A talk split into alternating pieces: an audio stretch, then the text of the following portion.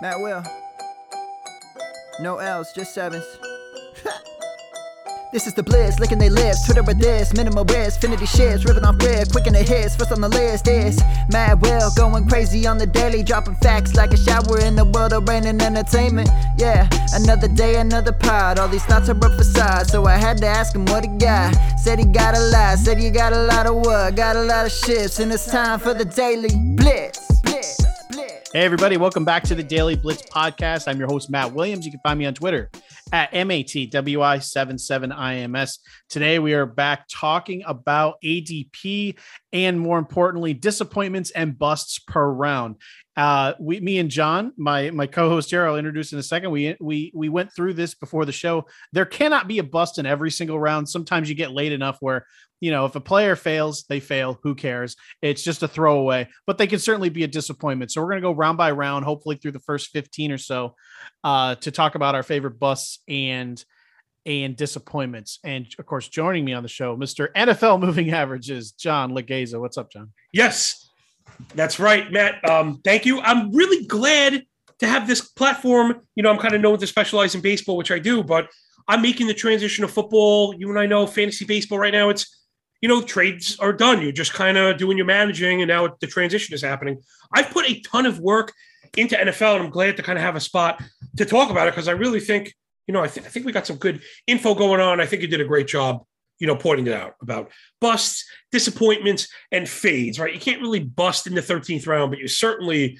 can be a disappointment. And I definitely have players that I want to fade. I know we synced up, or I synced up the ADP. Unlike last time, I won't be missing any players by three rounds. Although it was funny because there probably is a conversation to be had there also. The disparity in ADP site to site, Matt. I stepped on the banana peel and had Darrell Henderson eight. You had said four, but when I did double check it, it was in the fifth. So you know there is something to be said about price. We'll probably get into a little bit today. So man, let's get it. Let's start right at the top, right? All right. So, um, yeah, what, what we're going to do, everybody, is we're going to use NFFC ADP. A lot of people use fantasy football calculator, but this time of year, uh, a lot of random people are drafting. No offense. uh, so we figured uh, for now, we use the August 1st to August 19th ADP for NFFC. Uh, that doesn't mean they're the best people drafting. It just means they're the ones that are taking it the most seriously this time of year. Um, there are still some very strange decisions that are made from draft to draft if you follow it. But uh, for our sake, if you want to follow along with the ADP for now, we are using NFFC uh, August 1st to August 19th, uh, which of course is 12 team PPR. Uh, so without getting us getting right into it, round one, I, I think Saquon Barkley is too much of a layup, so I'm just going to disqualify him as a pick uh, for either of us because of his injury risk. He could certainly be a huge bust, but that's an obvious. Uh, so, John, I'll let you go first here. Who would be your first round uh, bust if you had to pick one? Well, I'm not good enough at basketball to pass up any easy shots, so I'm going to lay it up with Barkley. No, I, th- I, mean I think you have to. I really think you, you can't. I literally just took him off the table. You can't even. No, okay, all right, fine. Well, it's obvious then for me as well. I you have to go Barkley. People are drafting him in the first round, so at least I you guess know, you know what. Never mind. If he's your guy, he's your guy because there's For plenty me, of people that are still on board with him. So I guess I man, uh, there's just too many gray clouds lingering. I mean, at the very least, you'd want him entering a prolific offense, which he's not. So yeah, it's Barkley easily. Although on this one, he is at 12, and soon he won't. You won't be able to fade him in the first because he won't be there. Man, I think for me it has to be Taylor. You know, um, there are quarterback questions already. And I think that, you know, really profoundly affects the running back play.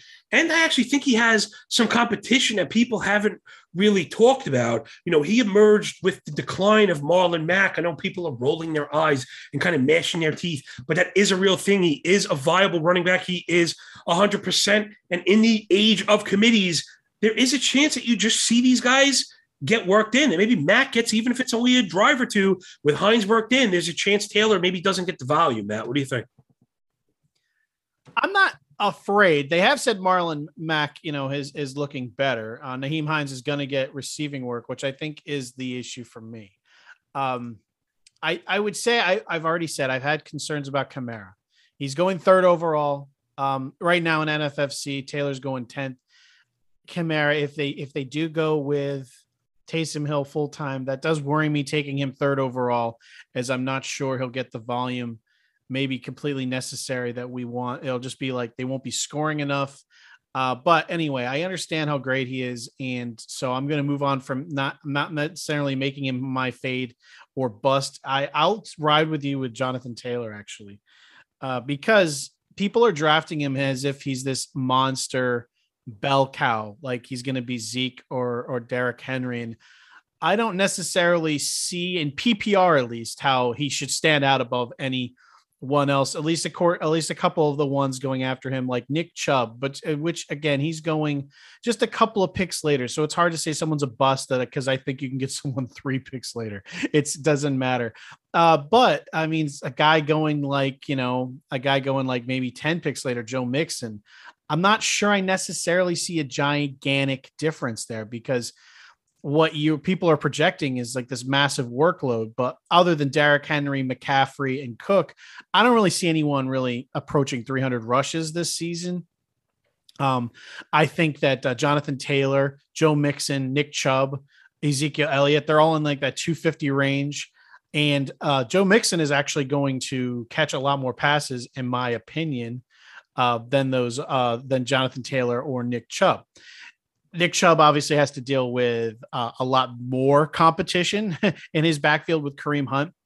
But that's, I guess, that's the only thing for me. I think everyone has unrealistic expectations with how banged up the Colts, you know, the um, offensive line is now missing a key piece. So I don't necessarily think there is a bust that I'm comfortable with, other than Barkley for obvious reasons, you know, for injury purposes. Uh, but yeah, I, I think Jonathan Taylor, people maybe have some unrealistic expectations, and I think his floor is actually quite a bit lower than people think because if Mar if they want to keep Taylor fresh, um, if Mac is is looking strong at all, they can mix him in there just to spell Taylor from time to time. Hines is going to get the receiving work. I think there's a good chance Joe Mixon can outscore Jonathan Taylor this year. And for me, for that reason, I will say that I think Jonathan Taylor is a first round but could be the first round bust. Yeah, I mean, again, we're talking about such an incredible level of talent plus opportunity plus situation that gets these players as a consensus up near the top. You know, I think Taylor is going to be very good. Those are the things I worry about. And again, Matt, you know, I kind of stepped on a rake this morning on Twitter, not clarifying format. And I really should just quickly say right now, I think it's best ball season because for me, it's just too soon to be putting large amounts of money on a single team for redraft when you know single injuries or you know there's still games to play, still a lot of data to come in. I like to do my redrafts as close to opening kickoff as possible. Sometimes I've done them that morning or the day before, quite literally right up to the 11th hour. For best ball, I like to think kind of down range and then it's kind of muddy because Taylor, listen, he could return it, but at the same time, then do you feel like you need Mac and Hines? And then the situation, I don't know, it just gets me off it. I like to be a little more certain with the usage, uh, if, if anything. All right, uh, the second round uh, we are moving into. There's there's a few very interesting names here that people uh, you can use as a a bust here. Uh, Najee Harris, a lot of people are super excited about him, but I do like his ceiling, so I'm not going to move on there. I think pretty much all of the early wide receivers, Dig Hopkins, Ridley, uh, they're fine. I think my bust, I'm going to ride with one of the uh, the later wide receivers in this round, and that's Justin Jefferson of the Vikings. He has already been dealing with an injury. Uh, he's currently dealing with it so far in uh, in, in during the uh, during training camp. His AC joint, his shoulder. Uh, so that's something you have to take a look at. And the thing is, like he stood out as a rookie, and I don't. I mean, I expect some pretty severe regression from Kirk Cousins and also Adam Thielen, who actually finished as a top 12 wide receiver, mostly due to a, a, an egregious amount of touchdowns, which I do expect to come down. But uh, he is right there um, with targets uh, throughout the entire season 70% catch rate for Jefferson, 69% catch rate for uh, Thielen. But uh, Jefferson ended up with 125 targets to 108 for Thielen. Thielen ended up uh, was it was actually the target leader kind of towards the first half. Jefferson, Jefferson kind of took over in the second half. Thielen uh, actually was on the field for about I don't know like maybe 40 more snaps. So I could easily just see this um, you know, just coming back more towards the middle. Irv Smith could get a little more involved. Uh, it, it's just with the shoulder injury, with how early he's going, with how there's such interesting wide receivers you can get in the next couple of rounds. I could see this definitely going away where there's just a very disappointing sophomore slump from Justin Jefferson. Well, I think that's a really good argument. I, I, I got to be honest, I hadn't really thought of him in that respect. So I think in a way I agree with you, Matt. Well, I, I have very few shares of Jefferson, although I think he will be very good. I don't think he's quite at that level. And I feel like that's kind of what you're saying that I'd rather I'd rather have everybody going right around him. So that's Metcalf. Well, here's the thing: is like Justin Jefferson right now going as the uh, going as the 11th pick in the second round. Uh, right now, you can get uh, DJ Moore in the in the middle of the fourth round. I I'm not necessarily sure I could make you can make an argument for Jefferson that would make that would that much more over a guy yeah. like DJ Moore for me. So I think he's maybe easy pickings, but uh, you know, I, I think that's what it is. I, I, like to grab running backs early, and if I take a wide receiver early, I'd like them to be a sure thing. And Jeff, Justin Jefferson has a couple of things going against him at the moment. Yeah, I, I, th- yeah, I think that's well put. I, yeah, I just can't get him there. He's got he would have to fall down be- below, you know, those guys you just see above him more as reliable 180s. I think Allen Robinson, Keenan Allen, McLaurin, Brown. You even mentioned more later. Diontae Johnson, I think, is a good case to be comparable to Jefferson. So I'm with you on a fade there. My fade round two, you mentioned him earlier, and I he's a candidate for 300 carries. I just don't see it happening. All those touches is Joe Mixon. Um, my my fade actually was Waller because we hadn't seen him but he popped up in practice and looked fantastic. So I, I really liked him coming in. I don't want to get shaken off by preseason news now that he's he was on the field. So for me, it's it's Mixon. Uh, I've been digging into this player profiler, Matt. I don't know if you've seen this. I had to even ask what it was. I started seeing these cool kind of physical stats. It looks really sharp, and player player profiler is good for football players like that. So kind of the the percentile racks are a bit low for Mixon. He was hurt Last year, only got in six games. Yeah, he was pretty healthy 19 and 18. You know, even 14 games I consider pretty much a full season. But when you look at the year over year production and usage, it looks pretty stable. I'm not sure what people are seeing, right? So even in 16 games in 2019, 278 rush attempts, 1138 rush yards, 35 grabs for 287. And the year before, 237, 1168, 43, 296. It, it sounds like an exact mirror when you think about, you know, that amount of playing time. So I just don't really see it. And again, I mentioned I'm more of a fundamental player, Matt, when it comes to football. You know, I want situations. I'd rather have the second guy in a really good offense than the first guy in a bad offense. You'll probably hear me say that later on. But the Bengals are not a very good offense.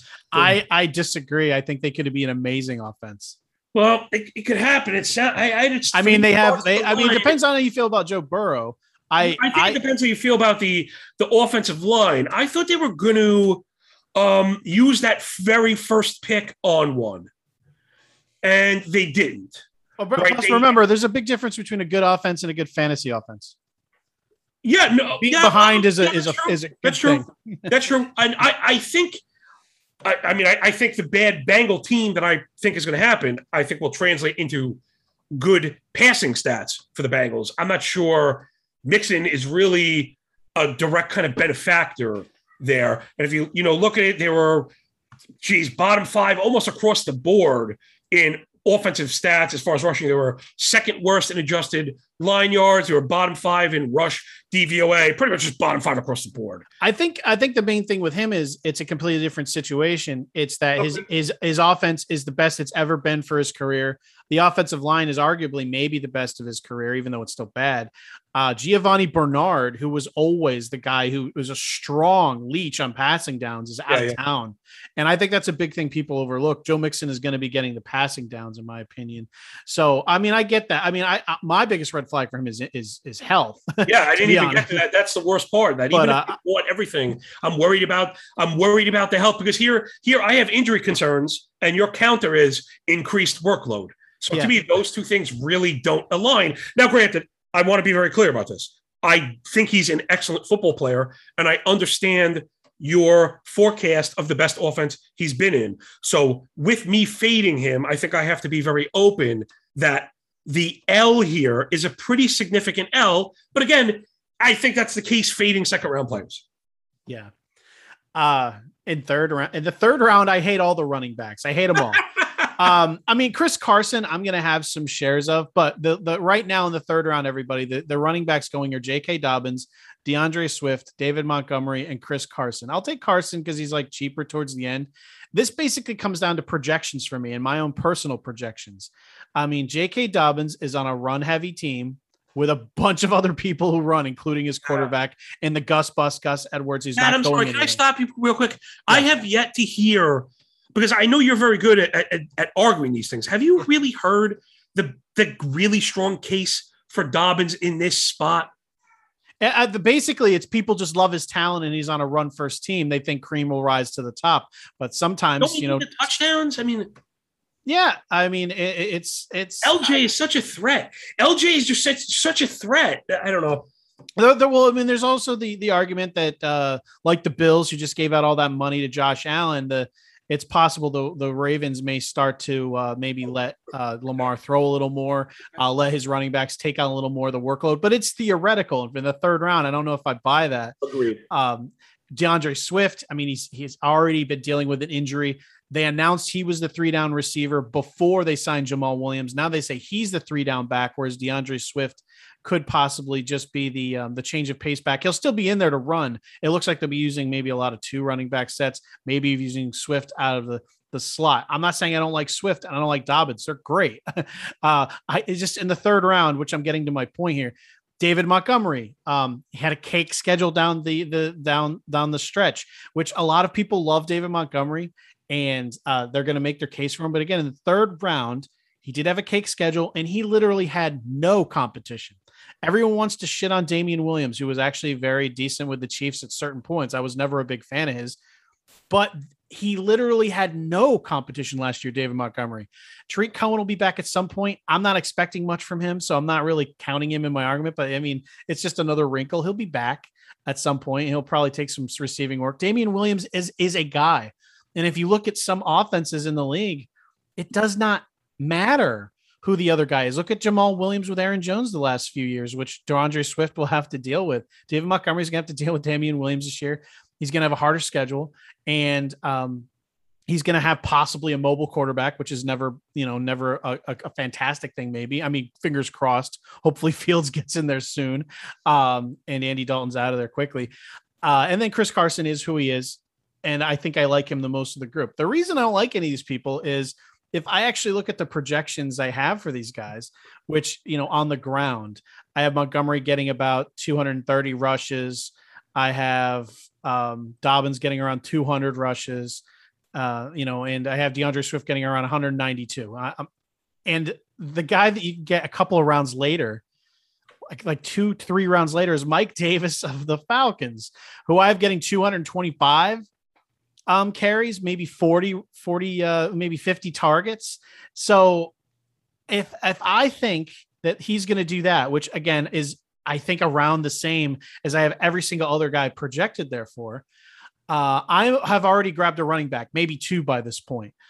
And uh, there are Robert Woods is going in this round. Allen Robinson, CeeDee Lamb, Keenan Allen is going in this round. Uh, I am not taking a running back in round three because there are running backs later that I uh, I think I like almost just as much. I don't think I, I mean, there's ceilings here of these guys in round three that Mike Davis obviously doesn't have. He doesn't have it. He's not going anywhere. Um, he's if, if he's he'll just I think his projection is is both his ceiling and his floor as long as you don't bring anyone else into Atlanta and he doesn't get injured. But uh, yeah, for me, I just it, it's a myth. It's a myth tier of the running backs. I don't really buy into their sky high ceiling that some people do. I don't think necessarily they're bad to pick here but um, yeah, J.K. Dobbins, he could easily get buried in that in that you know in that offense. D'Andre Swift already dealing with an injury. The quotes again, you can't trust what coaches say. You, you, you trust what coaches do, but he says Jamaal Williams is going to be heavily involved. Swift can still be involved in the passing game quite heavily, which could give him a massive ceiling. But again, question mark, no thank you. David Montgomery, I think it's fair where he's going. But again, if Damien Williams, uh, you know, even takes a little bit of room, which I know, I know the beat writers aren't that excited about him, but um, I don't know. I, I if, if I'm sitting there and I see all these other running, if I see Chris Carson still on the board, even a guy like Josh Jacobs, who I'm not excited about, still on the board, Miles Sanders still on the board, Mike Davis still on the board. Uh, I'm gonna take Robert Woods. You know, I'm gonna take Allen Robinson. It's it's a good it's a good wide receiver round. So yeah. all my rambling pretty much gets to these guys are fine. Take a wide receiver in round three. There's a shitload of them. Yeah, it's verbalizing these progressions down the draft board will help you identify scarcity. And I now have uh, probably too many best balls under my under my you know cap already, and I I feel the same way. Matt, by well, I, should, time, I should say um, because I think this will tie into the rest of your thing. I don't mean to interrupt you. No, no, no, in, no. Go, best go, ball, when you're tying together like a ton of rosters, I'll I have shares of these guys. I, am not fading them. Uh, I'm making a case where you know for the casual player who's maybe doing one, two, couple of drafts season long, and you need to make the most out of your decisions in each round. This is my advice. Um, oh yeah, yeah, you. no, no, no. In, in best ball, you, you can't really afford to fade people with with interesting ceilings. right, right. But I, I think what I mean is that's that's really true. And I do suggest if you're going to do best ball to try and play, you know, lower the the price point to allow yourself to play with more volume because I think that's the way to get to the end. But even within that, you still kind of notice trends and I, I really agree. There is an undeniable running back shelf. I already am not crazy about the players you mentioned in round three for all the reasons you said it. I do like D'Andre Swift. I think the ceiling is extremely high. I also think, again, I try and think, you know, maybe a little more 35,000 foot view here the Lions are most likely going to stink and stink bad. And come fourth quarter garbage time, Swift has a chance to make up whatever we lost in usage to Williams. I think he's going to be the fourth quarter guy. I think he's the prevent defense guy. So, I, I, what I said before, I didn't mean to say that Williams was. When I say three down, I mean on the field you know, Swift will be on the field too. Like I'm talking about prototypical running back role. I, Swift is the running back one, yeah. Um, as far as production goes. I just meant that Williams will operate, I think, as the more uh, traditional running back. Maybe that's the phrase. Right, but but Campbell and Lynn have both been out there talking about the one-two punch, riding the hot hand, all the regular mm-hmm. coach speak stuff that you hear, but nothing definitive. So at the very least, we've seen the backup get entire quarters sometimes. I, I understand that there is a floor for Swift. And you mentioned it earlier, Matt, trying to avoid that kind of risk so early on, which is why I, have really zigged while the industry has zagged. I'm hearing zero RB ad nauseum. I, I don't see how you don't fill those baskets first.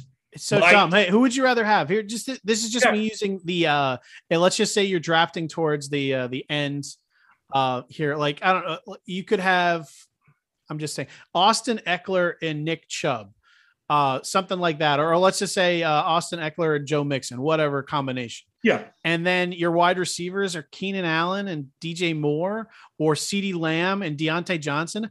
Or if you went, um, that's if you went two running backs and two wide receivers. So again, you have like you know Zeke Mixon, you have a, a an Ekeler Gibson, you have an Aaron Jones, Nick Chubb, and then you again you have Keenan Allen and Diontae Johnson. You have CeeDee Lamb, DJ Moore. You have Robert Woods uh, and, and, Chris Godwin. That is something you could uh, end up with a wide receiver if you go running back, running back, which I think you should. If you want to roll the dice later and you go wide receiver, wide receiver, let's say you end up with like Ty- Tyreek Hill and Diggs.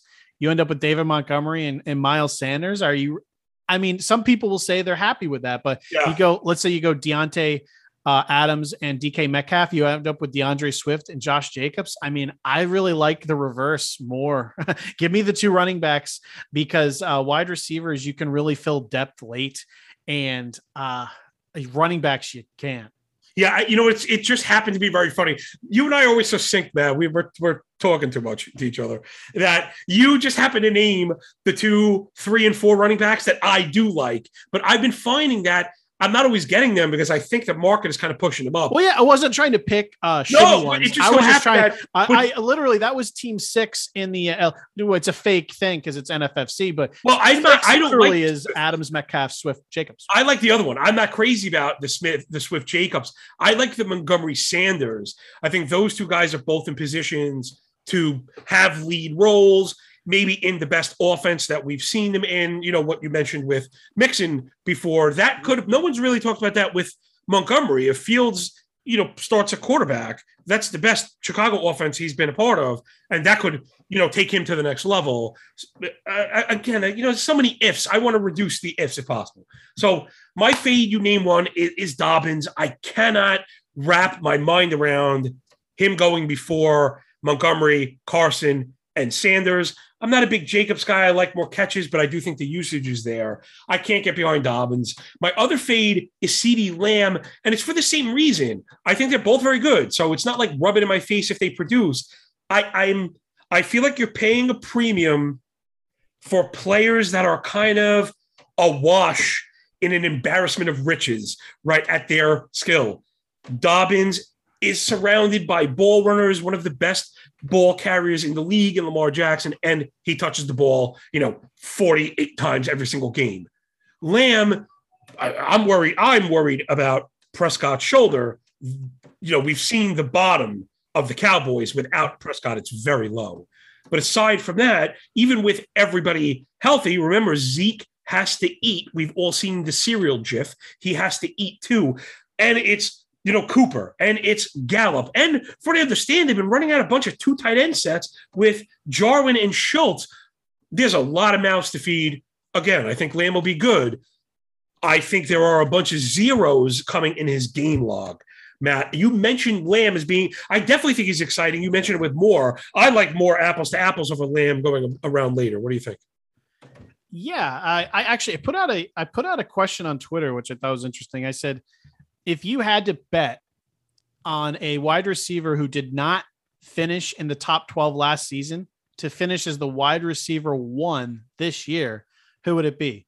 Um, and my top, my top choices would be Keenan Allen, um, Terry McLaurin, and DJ Moore.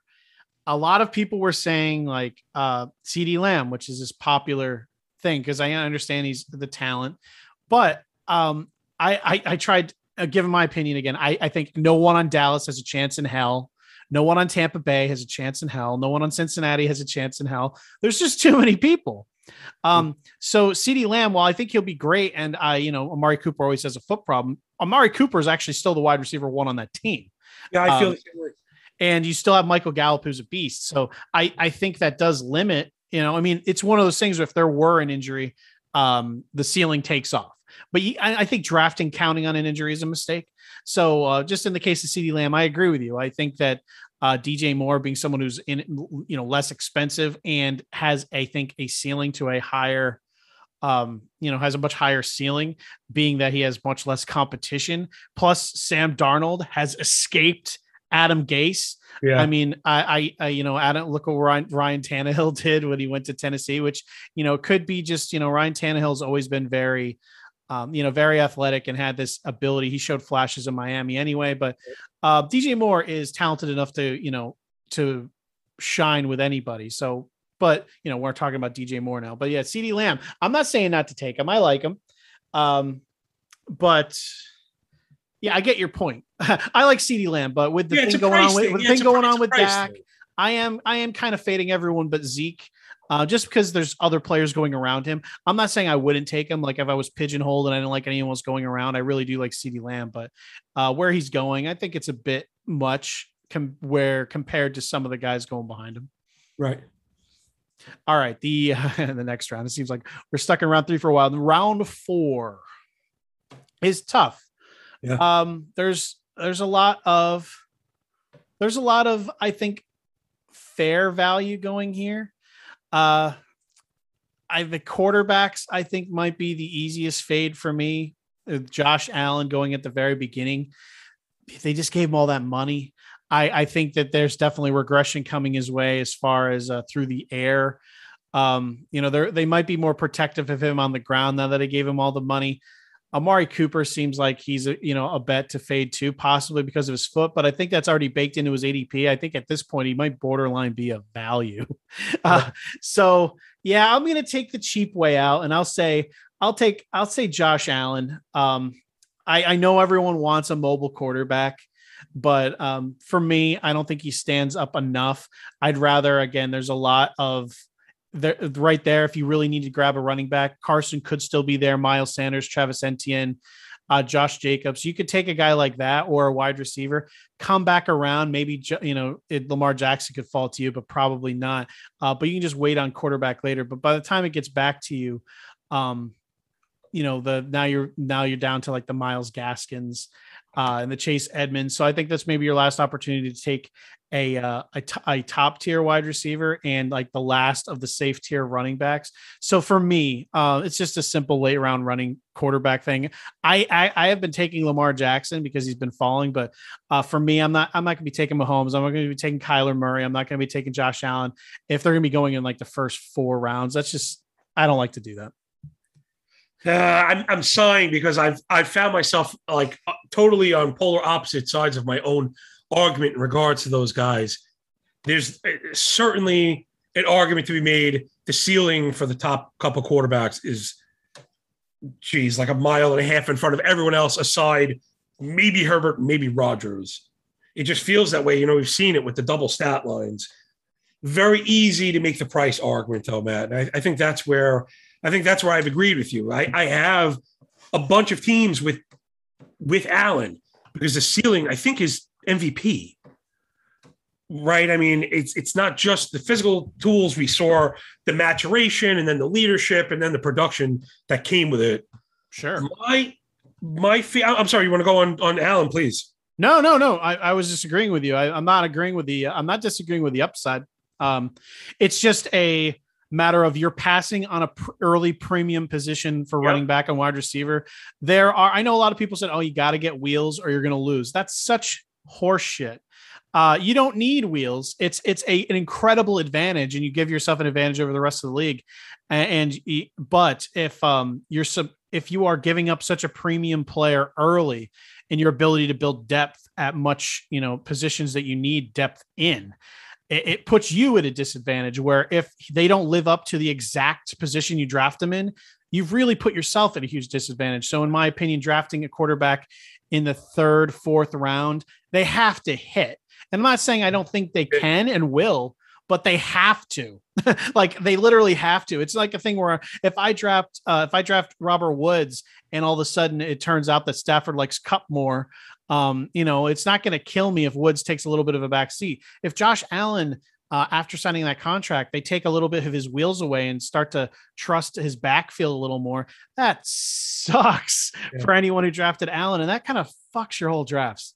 Yeah. Now let me let me ask you a question. Just a quick side on the QB thing, because I'd love to ask everyone this. Where where have you drawn the line for QB? The reason I've ended up with Allen is because I've kind of drawn the line where I mentioned before at Herbert and Rodgers. Maybe even let's say you know yeah, and that's at the very end of the sixth per the ADP that we're looking at. So for me, if I feel like I need one of the quarterbacks going before the sixth round is over, to go in the fourth almost doesn't feel like that much of a reach if I think the difference between Allen and Herbert is great enough to cover that gap. All that being said, everything you said is correct, and you're taking a massive risk there. It's just um, it's, it's, a niche in the game. You know, it's a it's a hiccup in the game. It's a niche in the fantasy game. Running quarterbacks can be a cheat code.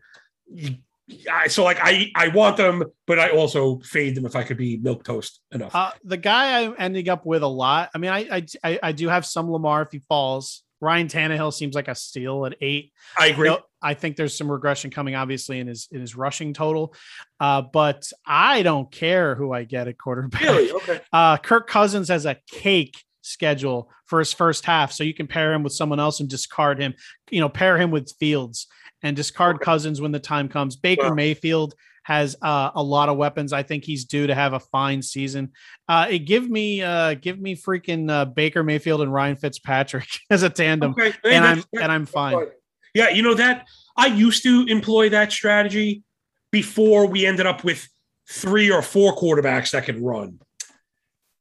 You know, I used to, I used to, I used to tell people at a one QB redraft, who am I taking? QB 12. Whoever QB, whoever QB 12 is, I'm going to make my choice between 12, 13, 14, 15, and 16. And then, like you said, mix and match, pair, maybe even stream if I had to.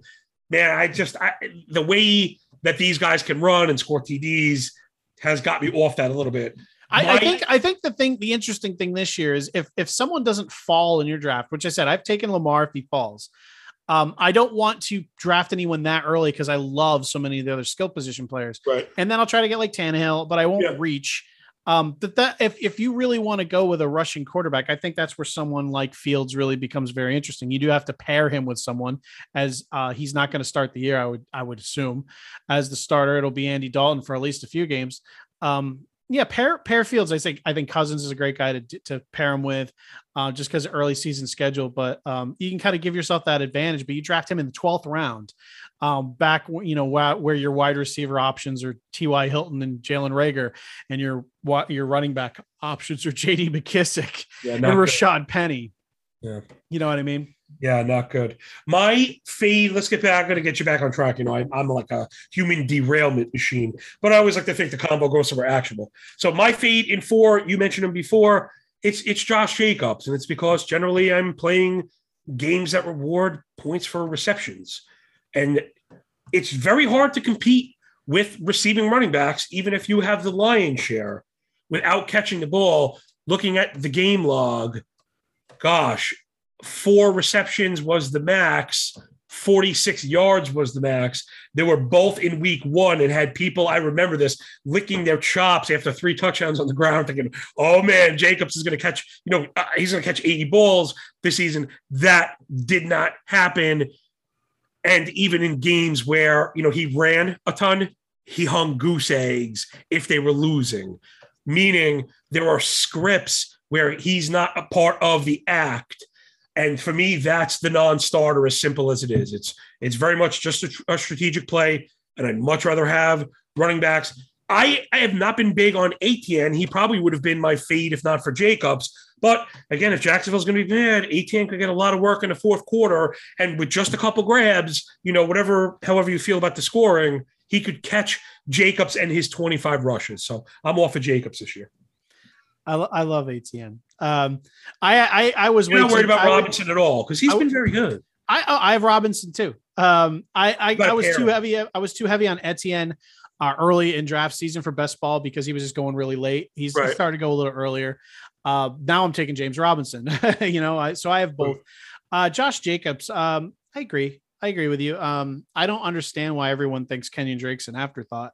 Um, you know, he was the number one guy in Arizona, not Chase Edmonds. They bring him in here for a very specific job um, in Las Vegas, and we know that Drake can actually handle the three down rolls. So yeah, it. if yeah. Jacob struggles, it wouldn't take much daylight for for Drake to jump in there and just take the job. Period. So Yes. for the people that aren't worried about Drake, not only should you be worried about Drake just taking a little work, he's good enough to take the job. Period. If the if it presents itself, I I think that you're at the point in the draft where I don't think you can necessarily um maybe ignore running backs. Uh, I still would much rather have Mike Davis. I'd much rather have Kareem Hunt.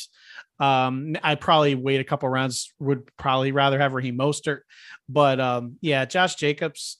I would not. I don't have any shares. I have a lot of teams right now. I have zero shares of Josh Jacobs, and it's pretty much for the reasons you said. I just, uh, it, if he ends up being the main guy, and and Drake is the afterthought that so many people think he is, sure, he's probably a steal in round four, but I don't see that being the case. uh, round five. I actually, uh, I've been listening to you. I've been taking a look, so I'm actually perusing the board right now. Uh, Dak Prescott's a layup. We already said that. Um, I mean, I mean, it's it's it's. There's two things here: Dak Prescott and Myles Gaskin, uh, but it's cheating. One, Dak Prescott's not cheating necessarily because again, I don't. There's so many other quarterbacks I'd rather take behind him. Like going uh, three rounds later, you get Matthew Stafford. Yes, please.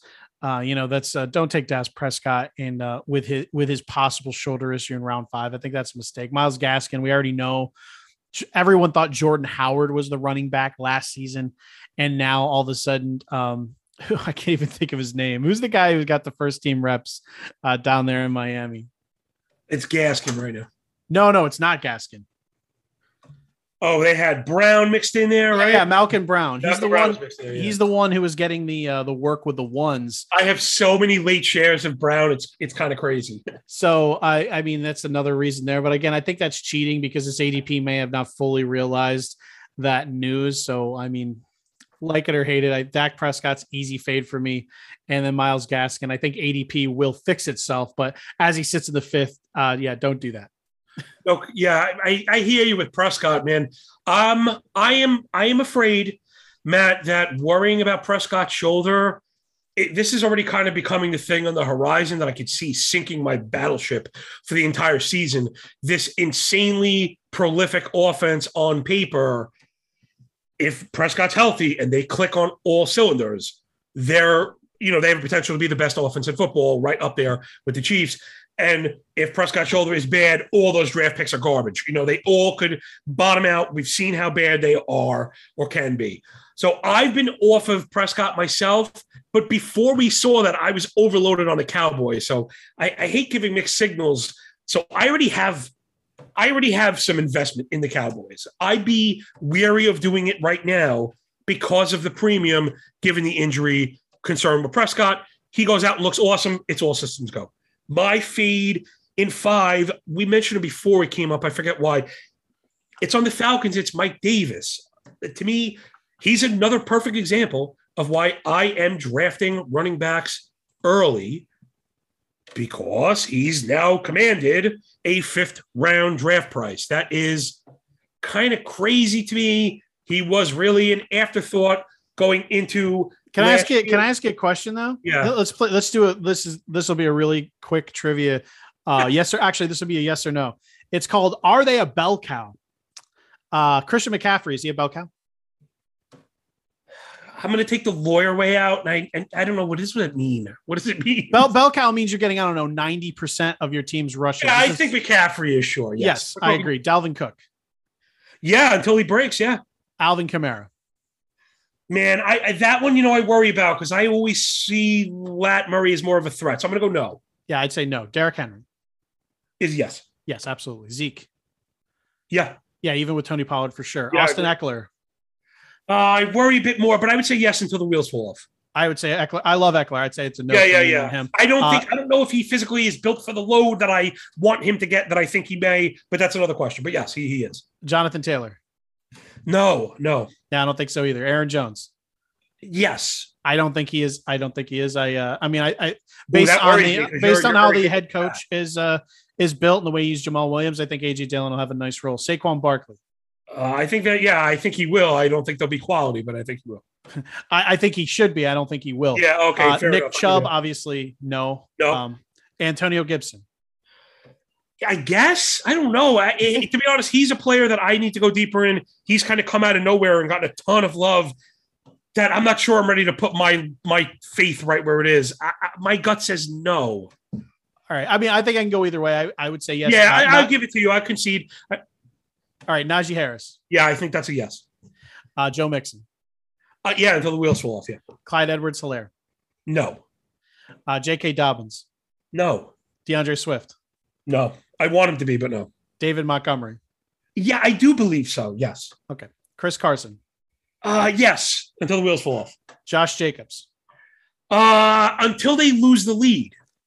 I, I Like, I feel like he's very much I'd say I'd say no. I think it's a split straight out of the gate. Okay, yeah, I Uh, yeah, I I the law again, I, it's hard for me to argue because that in football is is a bit wonky. I, they appear to be very script dependent. Where I think if Vegas is holding a lead, I, I think the I think it's him because he is so effective on the ground. But oh, okay, that's that's fair. If I you know if I'm losing by that on a few points, I'll give it to you. Travis Etienne. No, Miles Sanders, who they already said will be a, they already said they'll split the carries. yeah, I don't think so. Yeah, I like man, I like Sanders. My my love is waning, so no. Of course, Kareem Hunt is a backup. Myles Gaskin, we already know. Yeah, we're And getting there. No. That leads you to Mike Davis, who actually has less competition than anyone we named. Is that right? Yeah, you know what's funny? Maybe, man, I'm, I've been hanging out with too many football sharps at FTN, maybe because there is so much Ollison love from Atlanta. That's where I, uh, that's where I'm at, especially considering the price. So No, well, that's the thing. Considering the price, how you're getting a bell cow in the fifth round. Javonte Williams ain't one. Well, no, Chase no, no, Edmonds no, ain't one. What I'm saying is, what if he there's he could be supplanted? A lot of people have uh, Qadree Ollison nipping at his heels, and you know Davis was just okay last year, just okay. Looking at the log, one uh, I'm sorry, he had back to back games, four and five of, above 80 yards rushing. Other than that. Uh-uh. You could pencil him in for 14 and 55. That seemed to be it get him four or five catches. He had a couple early on. They were trying to squeeze him into the McCaffrey role. It didn't really fit. Well, You it's know, obviously not Christian McCaffrey. I'm just, Yeah. I'm, I'm, I'm basically saying Javonte Williams, Chase Edmonds, James Robinson, Melvin Gordon, like no one is a bell cow behind. He's literally the cheapest one you All right. can So get. you're paying. So you're paying. You're paying a, a premium. Okay. uh, Let, let me put it this way: you're paying a premium at least for something that warrants paying a premium. I'll absolutely give you that because the thing we pay premiums for with running backs is workload. My problem is I have so much doubt. And again, this is anecdotal, so I, I'm only pushing back so much. This is where I get stung, Matt, is paying up for guys that I perceive role that don't necessarily have the talent. You know, I don't think the talent is really there. He's 50th percent or below in 40 yard dash, speed score, burst score, and bench press if you care about that one.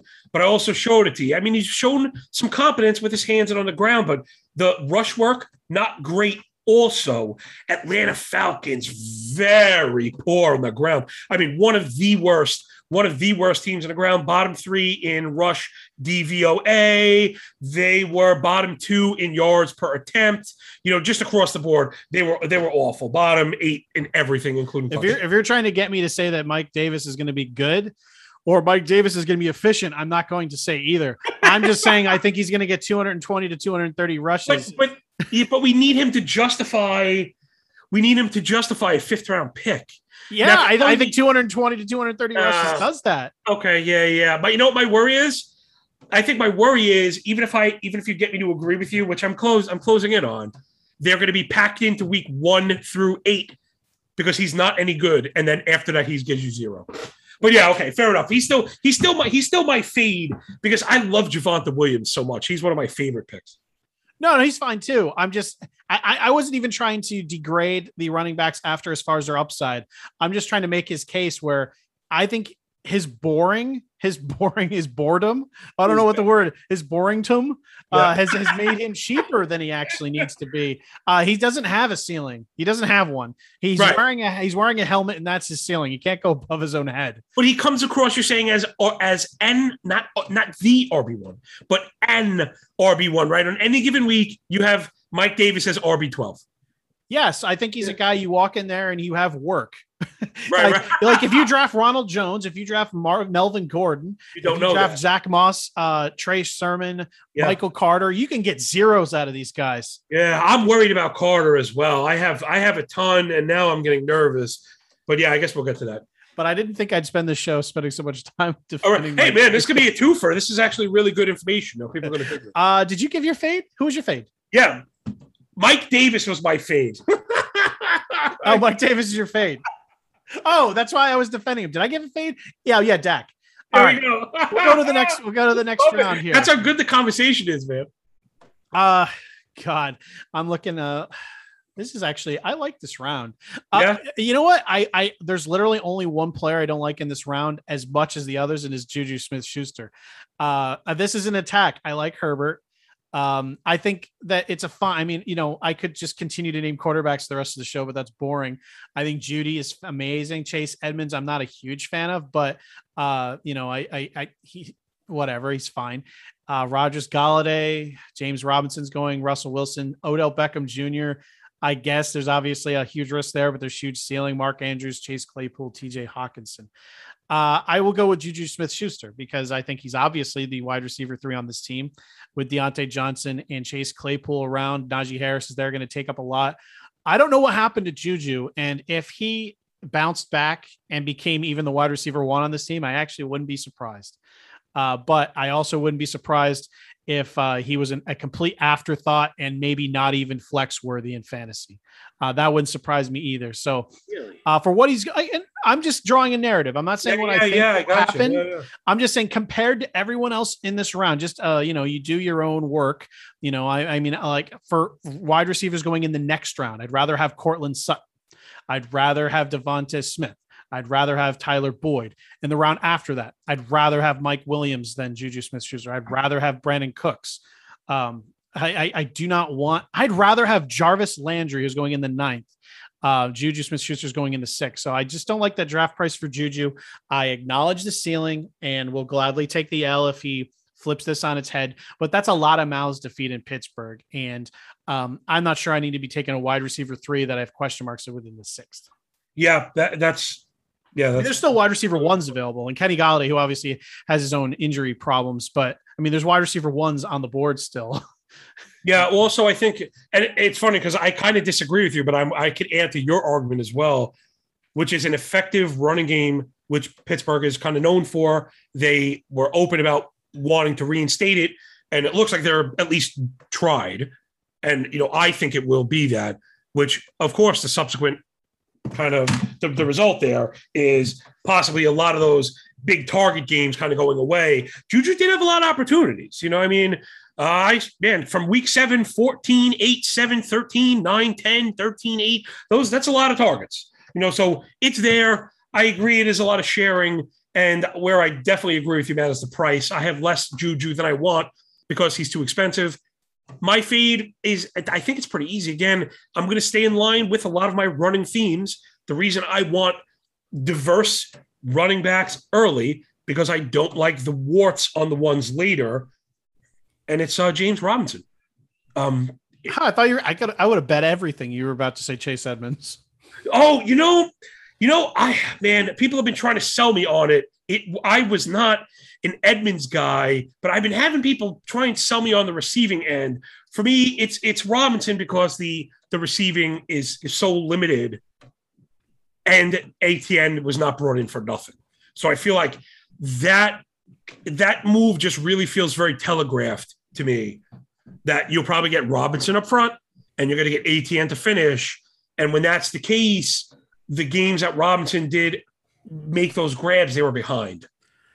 So if you flip that into, or let's say fast forward to this year, Jaguars behind, you're not going to get, um, you know, he salvaged games at Minnesota with six catches for 30. Even it sounds silly, but this the nature of the game, Matt, why we like these guys. The four for 16 he had versus Tennessee, which is kind of mad, right? It's not a great line. It's a boost, though. Those six points are an absolutely boost, you know, and it could be the difference between winning or losing a head to head week. I don't think you're going to get any of that. I think you're going to start seeing the two weeks, you know, Green Bay, two catches for three, two catches for 21 at Pitt. I just think there's a very low receiving floor for Robinson, and the Jacksonville defense projects to be pretty poor. That doesn't, you know, uh, work out well for him and for me. Um, I think you make solid points. I'm not out on Robinson only because I think this is, I don't think this is an Etienne replacing Robinson thing. I think this Yeah. is more of a more of a uh, a Kamara and um, this is more of like a Kamara and uh, I can't think of his Matt. Murray, yeah, yeah, something like that. Um, that's a I good think- call. I think good I think that's what we're looking at here in Jacksonville. I mean, it's not like Robinson did poorly; He actually did very well. So I think they brought an Etienne not to replace, but to to to enhance. Uh, yeah, supplement, right? Yeah, yeah to, to have a little more dynamic. Um you know obviously he worked with with trevor lawrence. That doesn't hurt. Uh so i think they'll both be used. So i i it's definitely if you're if you're you know playing with um high volume it's definitely not a player i want to lean hard on. But i'd have no problem if things haven't gone your way because i you know it's fine i like to build running back depth and he i think he's a fine guy to throw in there um, I, I'm not going to argue too strongly for him. I don't think I don't I don't necessarily think he'll be necessarily a bust here, but I, I could get I could definitely see how if Etienne really takes off because I like him a lot that this could not work out for him. But yeah, Yeah. it's fine. Um, seventh round, Michael Carter is someone that I had a ton of shares uh, for a long time, and now it's looking like Tevin Coleman. Maybe getting a lot of work there. I'm not totally fading Carter. I uh, I mostly don't like the running backs in this round much at all. Um, Trey Sermon is going before he Mostert, which I think is a big mistake. Um, I think Mostert has proven that he can't hold up to a full season. Uh, but I, I think he is going to get the job right out of the gate. But we all know San Francisco just uses a ton of running backs. Mm-hmm. Uh, they're going to use P- Raheem Mostert. No one knew who the heck he was, and all of a sudden he came out as the number one the year that he broke out. So I think that there is a, a one team that has the best rushing offense in football, are one of them in San Francisco, and it's a team that I don't want to draft any of these guys. Yeah. I, I think that their their draft price is fair because you can draw a narrative where either of them are worth it at their price. But anyway, I'm not drafting Trey Sermon in the seventh round because the one thing I do know, I think, is that Raheem Mostert is the RB one. It will require injury for Trey Sermon to take over. And if Trey Sermon does take over, I don't think it's his job alone. They're going to go with like a million people like they always do. San Francisco's a freaking nightmare. Um, so if I'm going to take one guy, give me the guy who's wide, who's running back one out of the gate um, and give me no one else. So um, I'll pass on Trey Sermon.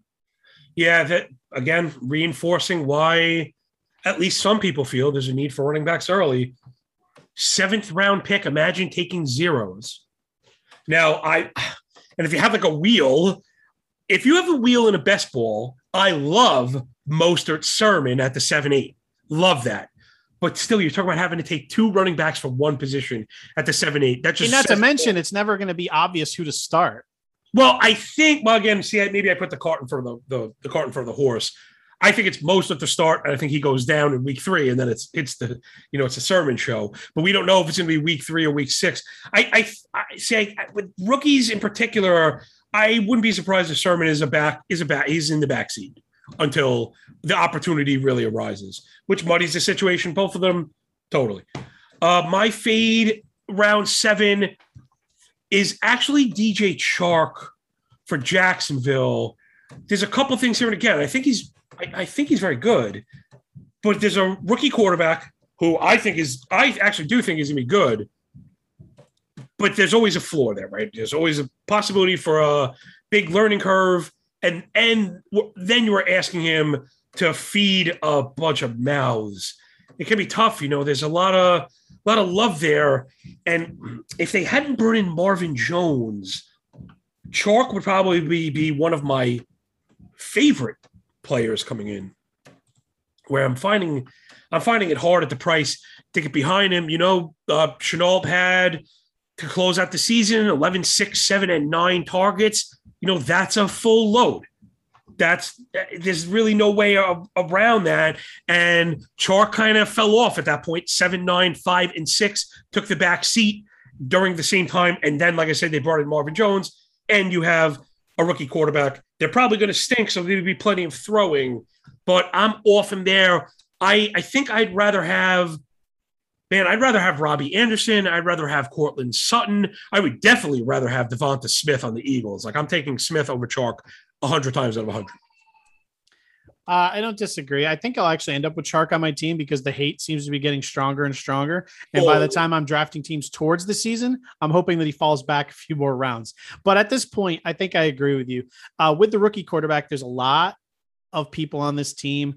I think Marvin Jones, some people want to argue he's a great value in 11. And at that price, I can't argue taking a shot, but he'll probably just have his like on and off games uh, where you'll be taking zeros, which I hate. Uh, DJ Chark, I don't think he'll be his demise will be as strong as people think. But yeah, Shenault is easily, I think, the safest bet in PPR, and he's going around later. I think I'd rather have Shenault than Chark straight up, but I, I don't want to fade Chark too much because I do like him quite a bit. It's just I don't know what to expect with with Trevor Lawrence, I would expect Chark to surprise some people. So I don't know if I'd he'd make him a full fade here for me. Um, but I would definitely prefer so many wide receivers around him. Just the ones going after him in ADP right now. I mean, I'd rather have, yeah, I'd rather have Devonta Smith. I'd rather have Shenault, Brandin Cooks, Mike Williams, uh, for sure. Uh, give me all, give me all those guys instead. Yeah, lockstep. All right, going into the eighth round, we have, uh, I'll just list all the people for everybody. We have Damien Harris, Antonio Brown, Matthew Stafford, Ronald Jones, Laviska Shenault, Brandin Cooks, Dallas Goedert, Noah Fant, Mike Williams, Ryan Tannehill, Lane Thomas, uh, or I'm sorry, Logan Thomas, and uh, and AJ Dillon. Um, easily, easily for me, Like a lot of, I, I think Dallas Goedert, by the way, is a terrible value there. Um, but uh, but uh, easily for me is AJ Dillon. and I said earlier that I think that Aaron Jones is not a bell cow because I think Dillon will have a role. But I think he'll ha- I think Dillon's going to have less of a role than Jamaal Williams did. Aaron Jones is the is the the Cadillac, and AJ Dillon looked good last year, but everyone the ninth, the eighth round. What are people crazy? Yeah, Gus Edwards is going in the tenth. I mean, what are people expecting out of this guy? Uh, I, I mean, where would you draft Jamaal Williams in the eighth? He's not going to have a role better than Jamaal Williams. In fact, I think I guarantee he's going to have less of a role than Jamaal Williams. Yeah, I think Singletary or Moss as well have a better chance of scoring in the first four weeks than Dill. I mean, you could quite literally get close to nothing. You know, four rushes for 11 yards and and three catches for seven or something. Yeah, and I, I, like Dillon. I mean, I like as a Packers fan, player, I love to have him on there. Uh, but uh, yeah, I, I, I don't totally understand the obsession where everyone was like, "You're too low on AJ Dillon." I'm like, you know what it is, Matt? I think part of it was the Jones injury. So maybe this one is working in the other direction. I, well, I this was even before that though. And here's a here's a here's a uh, you know to enlighten AJ Dillon love. Kylin Hill is a thing.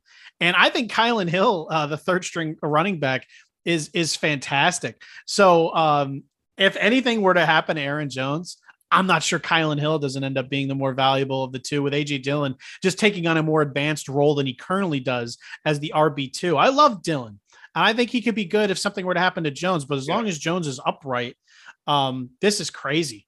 I mean, I, I I'm not sure I like AJ Dillon any more than I like um, Alexander Mattison. Uh, you know, I mean, you know, I just, I just not, I'm just not sure. I've been Mattison, by the way, the end of a round 11, we're talking eight, uh, round eight for AJ Dillon. So, no, I mean, maybe my easiest fade of the entire draft so far, as far as average draft position. That's insane to me. Yeah, it's it's such a misprice to me, Matt, that I I I just it was too easy of a fade. I didn't even think about. I ra- I haven't even thought about it. I probably have 75 drafts done. I don't even know on my Aaron Jones teams if I have any Dillon at all because of the price. It's it's almost unpalatable. Uh, it really just too much. I was chalking it up to people being maybe being worried about the Jones injury, but he practiced. I don't want nothing to do with Dillon at this price at all. I'm old enough to remember the days backups used to go in the double digit rounds, not number eight. That is nuts well, to me. At least here's the last three years from Jamaal Williams 121 rushes, 108 uh, rushes, or 107 rushes, 119 rushes. Pretty static, you know, 27 targets or 41 targets, 45 targets, 35 targets. They, would, would you have drafted James Jamaal Williams? No in the eighth round? Of course not. And I expect him to be, I expect AJ Dillon to have a decreased role from there. Well, I think what you just did a very great job of was outlining very likely the way the Packers see that role. They those things generally don't happen by accident. You give me year over year over year numbers like that that close. So yes, there's no way I'm paying for Dillon. My fade is further in up to the front of the eighth round. It's Antonio Brown on the Bucks. Uh, to me, this one's pretty simple. I, I, I mean, he's a he's a third wideout, and I, I, I guess they tried to make him a thing. I feel like people overreacted to Week 17 when they beat up on the Falcons. Can you explain to me why you like Juju in the sixth and not AJ Brown in the uh, eighth, though? Double digit targets, continuity with the quarterback. And again, I don't really like Ju. I, I like Juju, but not for the six round price. I said I oh, okay. I think Juju has a much better. I think he outperforms Antonio Brown. Obviously, apples to apples. I mean, the price should say that. But I mean, look at how about just the, just the catches, targets, and then when it mattered the most for Tampa Bay, they didn't really go to Brown in the playoffs. I that really felt like a flash in the pan thing to me. I am drafting running backs early, as we said. So that means I'm getting my wide receivers later on. I just rather not have the third option in Brown, where man, give me a few of the guys going around him. I much prefer Jaylen Waddle on the Dolphins. I think he could be the target leader. Um, I prefer Hardman on the Chiefs. I'd rather be the number two wideout on the Chiefs offense. I think I like Pittman for the Colts, and I think I like man, I like Mooney, but I, I think I'd like to know Fields is going to play. Even a bit further down, Corey Davis, I think, has a good chance to be the target leader for the Jets. So far, it seems to be he seems to be Davis's favorite target. So I just rather I think there's more opportunity elsewhere. What if the Buccaneers go out and show you that you know you get the playoff usage from Brown? Now you you know you spent your eighth round pick on a third, he like the clear third third option. I think we um I think we can make a bet here.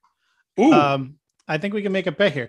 I have. I don't. outdoes Juju. You're nuts. Well, oh, here's the thing. I don't know how to.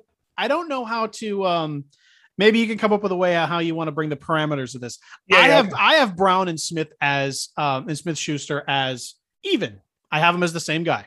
Okay. uh, uh, Smith with maybe like in my projections a smidge higher, but again, I have him just around the same amount of production. Um, So Okay, I think I got this. I think I got this. Fantasy football has given us a pretty good way to compare, and I think points.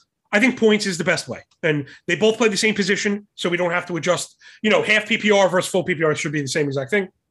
I think I have to give you a point spread on total overall points, and then we probably need a minimum games played. You know, if you don't, if if one of the players doesn't get in sixteen, yeah, I, I need I need Antonio Brown psycho insurance. If he does something goofy, right? I, well, right. We, we've seen we've seen the pictures of his feet. So if those if those happen to reemerge and we all go into shock having to look at that again, like I did, I was just like visibly vomiting. It was gross. All right, so yeah, we'll have to come up. We'll come up with a we'll come up with a point spread. Maybe something like. I don't know, maybe like a full week, like a full good week, like 18 and a half points. So I got like Schuster plus 18 and a half yeah, over Antonio Brown. yeah, I think that's I think that's so close. Uh, but yeah, I, I think 20, you, how, how much I had I no, no, it's fine. 20 I think I think that's fair. Um, it's just I mean it's it's so razor thin. I got to bet. Um, I know. I guess I could go a little bit further because that's like a point. Man, it's only a point and a quarter per game. But I feel like if we're at like forty, I'm getting into touchdown stuff. So how about you want to say? How about like uh, how about twenty five? You want to go to twenty five? Give you another touchdown. You can. I, I think. 24, how I think. I think. I think if you believe that that's fair, you're making my point for me that you think they're similar players. No, I do, I do, I do. But I'm also a cheapskate, like trying to wiggle. I'm trying to wiggle. We'll, we'll, we'll, we'll, come up with something official. We'll, we'll Okay, yeah, we'll, we'll get it. We'll get it on Twitter. We'll, we'll get it. All right, that's perfect. And we'll get it on Twitter. I like this one, and again, I kind of understand it because, man, when you see the Steelers, uh, the way they've been using Claypool and Johnson, gosh, it doesn't it? We mentioned this before, Matt. Doesn't it feel like the the expectations, even the draft price, right? The consensus draft price is a market price. The market price of the wide receivers doesn't match the quarterback in Pittsburgh, if you ask me.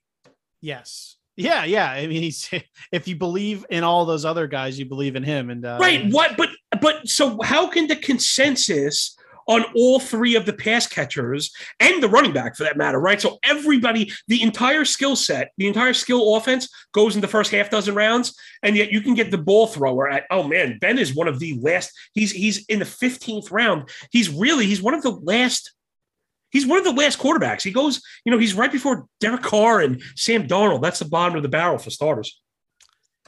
Uh, in the ninth round, we have uh, Jalen Hurts, Michael Gallup, Leonard Fournette, Zach Moss, Curtis Samuel, Will Fuller, Jarvis Landry, who is one of my favorite values in the entire him. draft, Joe Burrow, Kenyan Drake, John um, James Conner, Hollywood Brown, and James Waddle. My fade is Leonard Fournette.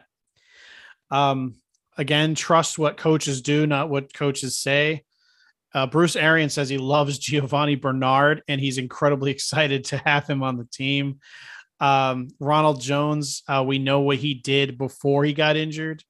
Uh, I know Leonard Fournette is the unofficial RB1 on the depth chart, but there's no way in PPR that I am taking him um, with with Jones and Bernard on the team. I think this will be a nightmare of sorts. But if I had to pick someone in this range, uh, especially a running back, uh, you want ceiling. You don't want to draft floor. And all low for Fournette has the highest floor of um of the the loser backs. You know, don't give me that. I mean, he doesn't have a ceiling. He requires two injuries to have a ceiling. So, I mean, give me Zach Moss, give me Kenyan Drake, give me Josh Connor, give me Jamaal Williams, give me Tony Pollard, Gus Edwards, give me like all these other guys over Fournette. It's just if I'm taking a running back here, it certainly isn't Leonard Fournette, unless you're in best ball and you just want to pair, you know, the Tampa Bay guys together. But again, if I'm talking about single season redraft, you, you want to make a smart decision here. Take a wide receiver. Like I said, Corey Davis, Michael Gallup, they're around here. Will Fuller, Jarvis Landry. It's just it's a terrible spot to take. If you're in a spot where you have to take Fournette here, you've messed up your draft, and I think that's why zero running back is stupid. Yeah, I, I agree. Just on on everything, the Bernard doesn't help at all. He's a very easy. Fournette's a pretty easy feed for me. Um, I, I have been fading Moss, but just because I think I like Singletary better two rounds later, I've been trying to pair those two. Last thing on Fournette, Matt, you made an excellent point. Fournette and Jones, I think they represent a pretty good best ball pair at the price, right? If you're if you have punted on running backs to an extent at least, there's a good chance you get Tampa Bay runners, you know, at least in the eighth and the ninth, you don't have to overpay for it. Uh, my fade nine, um, I just had it is oh my gosh, I lost him. It was Kenyan Drake. No, it's not. Well, man, it was Fuller because of the injury, but is that that's what's kind of cheap, right? Yeah, nine. I like I like him. I, I think I think the hate goes too far with the guy. So it could mine. I didn't want to copy. I didn't want to copy it with Fournette. It's Fournette, but if I had a punt, maybe, man, I don't know. Maybe it's even James Conner, right? We we kind of saw the blah end of Conner, and I think there's a ton of competition for that. He feels like I mean, he feels like he's going to be the most vanilla back in National Football League. Even if you were to tell me he's going to get every first and second down, I don't think I'm interested in James Conner with Murray and then Edmonds. So I think all the goal, I think the goal line is probably sopped up. Yeah, so I'm probably fading both of those guys, but yeah, it was that for me also. I don't mind Conner. He's interesting. I don't, I don't know how many shares I have of him. I think I probably have a few. Uh, it's basically has to do with my um, my dislike for Chase Edmonds' price, just because how many opportunities have the Cardinals had over the last five years to give Chase Edmonds the role? And they have been so disinterested. I mean, they do not want to give him the role at all. Um, the guy, the guy who had the role over him last year is now apparently a buried backup on the Raiders. Right. You know, people believe that. Who's also going right next to Conner. Um, so uh, I don't mind it. Um, it's it's and pretty much every running back is an uninspired choice at this point. So um, I, I'm fine keeping him there. Uh, going into the 10th round, why don't you give me yours first? Because apparently I keep stealing yours. Um, I, again, it's, I think we're at the point now, 10, we're, we're probably nearing the time limit anyway, where it becomes less probably about fading and more guys you just think could be disappointing. I'm going to stick with the disappointing running back role here. I'm going to keep hammering this, but I'm explaining why. I'm off of muddied running back roles where some people are having to draft Gus Edwards, who's not even the first running back option on a on his team. He's the third running option on his team. This is the this is blasphemous. I just can't imagine taking the third running option on a team in the tenth round, right? I mean, well, well, no, I mean, but you have to have a running back four, right? Like you, yeah, like so you said, he's like Singletary, right? I mean, I'd ra- I, would rather have I'd rather have Singletary. I think he produces week one. I'd rather have Philip Lindsay. I think he produces week one. I'd rather have Latavius Murray in the event that Taysom Hill is the quarterback. I think Murray fits that a little better. You and I spoke about Kamara. There's a there's a, a chance where they both play where Murray is more of a prototypical running back and Kamara is kind of a split wide out. You know, we could easily see that they don't mind running wonky stuff. So I, I think there are better options than a boring again third running back option with low touchdown potential. I just I don't really see it. And again, I'm drafting my running backs early to avoid this because I think Mecole Hardman is going to be awesome. I think Michael Pittman is going to be awesome. Give me Mooney, you know, give me um, even Marvin Jones, Corey Davis, and Elijah Moore or Reagor on the Eagles. Like, I think there is a, a an entire pocket of wide receiver potential to be had here without, again, that are first and second options, right? Hardman is Hardman is the third passing option, but it's on a ridiculous team. Pittman might be the first passing option. Mooney is the second passing option. Corey Davis going to be the first passing option. Moore might be the second. Geez, why would you go to a third runner when you could have the second pass catcher? I just, for me, it's a matter of filling baskets as we draft. I have to have my running backs early. And then later, right? Like you said, yes, Matt, you do need a fourth guy. I'd rather have two or three solid guys I trust and then come back for Singletary and Hubbard and guys like that. Uh have here Who do you hate? 10th Tell us who you hate. Who, who do I hate? uh jeez. it's a pretty good round, It, actually. it is a good round. I love Tayo Higby. Um, I mean, David Johnson's in this role. I think that's cheating. I think it's. I think people know by now that he is not the running back one. It is in fact Philip Lindsay. So I'm not going to take that because I think David Johnson uh, doesn't belong this round, and he won't be. so I'm sorry, man, again to cut you off, but I, I people ask me, so I'm going to ask you. You just you think he's you think David Johnson is is washed is washed. Yeah. Hey. Um. Uh. Look at the tape. I said uh, I've been saying Philip Lindsay actually for months. when everyone's been saying they uh, to avoid this, I said just take Philip Lindsay. I, I. I. The rest of the the rest of that backfield means nothing to me. Give me Philip Lindsay. Yeah, Um, I and I and I proudly already have a billion cheap shares, so the damage is done. Yeah. Oh, uh, of Johnson. Oh no, no, Lindsay. I have none of Johnson. Yeah. Now let me ask you a question to build off that. Uh, are you continuing to invest in Lindsay now? Because he's. I was with you, man, I, and we talked about this. I was grabbing Lindsay 16, 17. Now it's at 12. I, I still love him in the twelve. Okay. I, I would still love him in the nine. Right, because you like him better than Leonard Fournette. Yes. Um. So I mean, I don't know if I. Uh. Yeah. Uh, yeah, honestly, yeah. I mean, when I'm building my, you know, running back four, uh, it's Philip Lindsay, yes, absolutely. Everyone else is like taking uh, Rashaad Penny. I'm like, okay, good luck with JD McKissic. I'll take Philip Lindsay.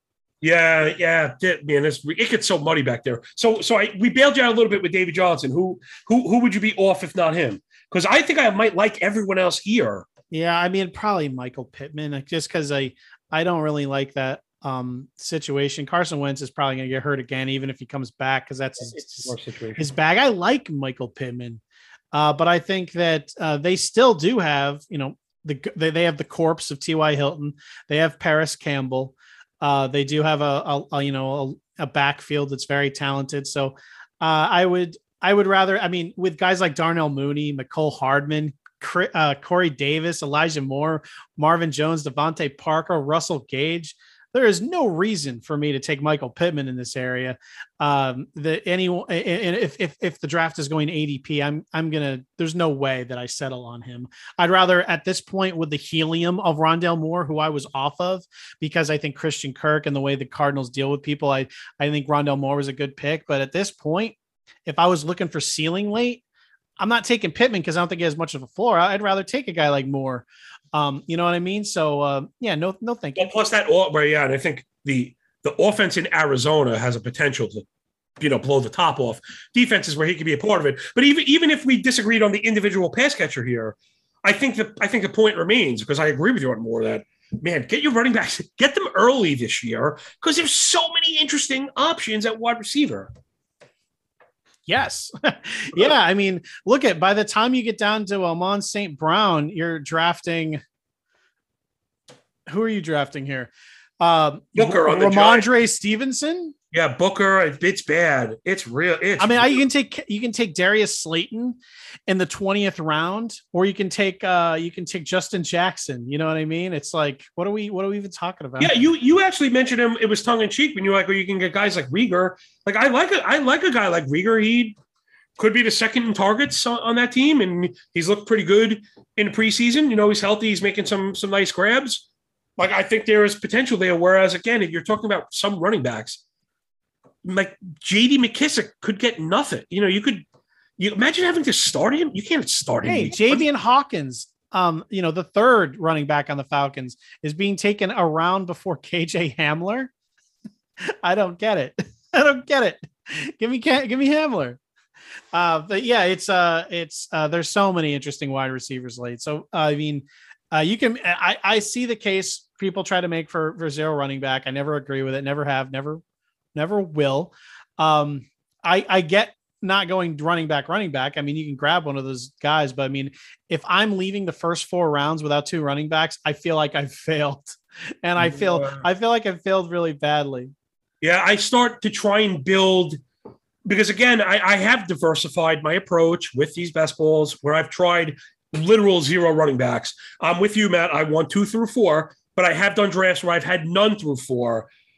And you're it's it becomes this piecemeal Uh, it's like, do you just go for the best available backup? Do you have to start piecing together bad backfields? In which case, you know, you what, what how great is having Tevin Coleman and Michael Carter? They could both score 10, which is not going to move the needle for you. You could even, you know, there's a bunch of that in Houston. You could have two guys that score eight or two guys that score nine. It's not going to do it for you. And uh, it's really difficult road. Same with Tampa Bay, Buffalo. There's a ton. There's a ton of that. I, I feel very, very strongly about having one of the best running backs. I really feel very strongly about that. Yeah, and I can see the case for some zero running. Like if if you drafted Drake and Conner, yeah, there's a scenario where that could pay off in a huge way. If you had like a ton of volume and you were making a million drafts and you just wanted to have it in there, but yeah, if you only have one, that you know the chances your ROI is probably going to be garbage. Exactly, high state. I, I I like that you and I kind of try and cover different formats, and that's correct.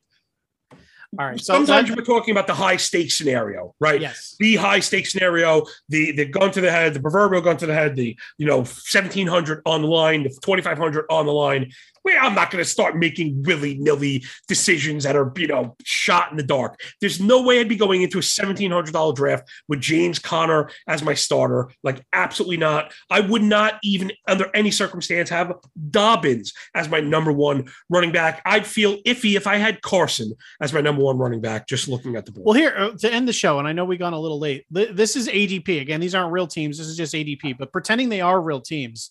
Uh, just tell me the teams you like more. I'm going to tell you first. The I'm going to tell you first the teams that have run at least two running backs in the first four rounds, and then I'll tell you the teams that don't, and tell me which teams are better. Uh, team one has uh, Derrick Henry, Clyde Edwards-Hilaire, and J.K. Dobbins. Then a quarterback, they have Kyler Murray, Lamar Jackson, which obviously non superflex is absurd. Uh, their wide receivers are Michael Thomas, Mike Williams, Marquez Callaway. Um, you know, obviously these aren't real drafted teams. Team five, Ezekiel Elliott and Joe Mixon. Then they have CeeDee Lamb, DJ Moore, T. Higgins, Courtland Sutton, Curtis Samuel. Um, stacked with Aaron Rodgers too, you know, stacked. Yeah. Um, team six, they went with D'Andre Swift and Josh Jacobs, three and four. They have Davante Adams, DK Metcalf, Brandon Aiyuk, Kenny Golladay. Uh, team eight has Austin Ekeler, Travis Etienne. They ended up with DeAndre Hopkins, uh, George Kittle, Ja'Marr Chase, Laviska Shenault. Team nine has Najee Harris, Devontae, or David Montgomery, Miles Sanders, and Mike Davis. They ended up with Tyreek Hill, Odell Beckham, GJ Chark. Right. Uh, Team 10, Jonathan Taylor, Antonio Gibson. They ended up with Woods, Godwin, Deebo, Mark Andrews. Team 11, Aaron Jones, Chris Carson, Myles Gaskin, Melvin Gordon. They ended up with Diggs, Cooper, Claypool, Antonio Brown. Um, team 12 has Barkley and Chubb and Kareem Hunt. They ended up with Mike Evans, uh, Josh Allen, TJ Hockenson, DeVonta Smith, Jaren Waddle. Now, those are all solid, other than the first one, which was like Kyler and Jackson. That was just weird. But look at look at this. Christian McCaffrey won. Then they didn't end uh, they their wide receivers were AJ Brown, Terry McLaurin, Julio Jones, Adam Thielen. Then they ended up with their RB two and three as Michael Carter and AJ Dillon. No. no. um, Dalvin Cook, then they have with just uh, Justin Jefferson, Patrick Mahomes, Tyler Lockett, Darrell Henderson, Juju Smith Schuster. Alvin Kamara, they waited until Fournette and Gus Edwards in this scenario. Uh, they have Darren Waller, Keenan Allen, Diontae Johnson, Jeudy, Robbie Anderson. But with Kamara, Fournette, and Edwards, again, I don't really see that. It's one team has Travis Kelce, Calvin Ridley, Allen Robinson, Cooper Kupp. And then they have Javonte Williams, James Robinson. I mean, I think I'm kind of like making my own point here where even in the mock drafts, you see that, you know, the teams with the running backs early can still have incredible wide receivers, but the teams that are skipping the running backs are kind of screwed. Yeah, I, Matt, you're really just all over the target on the thing I've had the most trouble reconciling. Again, I put most of my work in season for baseball towards MLB. It's what I do for a living. But it doesn't mean I don't understand how to build rosters, and I just can't wrap my mind around it. I, I, I can't get past it. And again, you don't need two running backs to start, but I do think you need two running backs through four. And again, I like this one. I like a little bit of that one. The ones I don't like are the ones that don't have a second running back through four. You can't have Carter as your two. No, you just can't do that. And again, some of these I love more than others. I think Adams and Metcalf is an excellent start for wideouts, but then you have to go Swift in this one. this team was kind of stuck. They had Josh Jacobs. They could have gone Henderson. They could have gone Javonte Williams, which is probably where I would have went. But again, I mentioned I really do like Javonte Williams. I don't know if I want him as my RB2 and I have to start him week one. Melvin Gordon is a legit threat in the beginning of the season, right? We people let the skill of running backs and the way they would use them in Madden, you know, playing video games, take over what they think is actually going to happen in real life. There's a more realistic chance that Melvin Gordon is the RB1 in week one. That's just the way things always have been, the way they always probably will be. You know, so I think you got you got. I almost want two in the first three when I look at it because we talked about it. I'm I, I like Montgomery, I like Carson. I start getting iffy on Swift and Dobbins and Jacobs and Etienne. So I have to have two running backs before three, and if that's gonna be the thing that burns me with injuries, and I guess you know I'm going down with that chip. All right. Well, now that we've gone way off the rails and probably like, you know, 45 minutes past where we wanted to, we're finally going to end the show. Now, John, tell everyone where they can find you if they want to chat about the NFL or MLB, because obviously your MLB moving averages. Thank you. We are dual sporting it right now. Yes. At MLB moving averages, or now I'm putting my real name. We'll make the switch over to NFL moving averages soon. John, J O H N Laghezza, L A G H E Z Z A, two Z's like zebra. Matt, thank you so much, man. It feels really cool again, like I said, to have this platform because I really I'm attacking this, you know, as seriously as I know how. I'm really trying to apply all the advanced stuff we do in baseball, all the man, everything as far as statistics and applying it to competitive edge and roster building and construction. So, man, I'm really glad to get this out there. I hope people are enjoying it. Yeah, hit me up anytime. Hit me about football. Don't let the MLB discourage you. Thanks again, Maddie. Speaking of attacking, I'm sure a lot of people thought I was attacking them uh, throughout the entire episode by saying I don't like certain players. again, I don't have a problem with any player. I just I have a problem with maybe where they're being drafted. so don't take offense. Uh, if you have any questions, you can reach out to me, M A T T W I 77 IMS on Twitter. And uh, we'll be back next week with another episode of the Daily Blitz. See everybody. This is the Blitz, licking they lips. Twitter with this, minimal risk, finity shits, ripping off rib, quick in the hits. First on the list is Mad Will, going crazy on the daily, dropping facts like a shower in the world of rain and entertainment. Yeah, another day, another pod. All these thoughts are up for size, so I had to ask him what he got. Said he got a lot, said you got a lot of work, got a lot of shifts, and it's time for the Daily blitz. Blitz.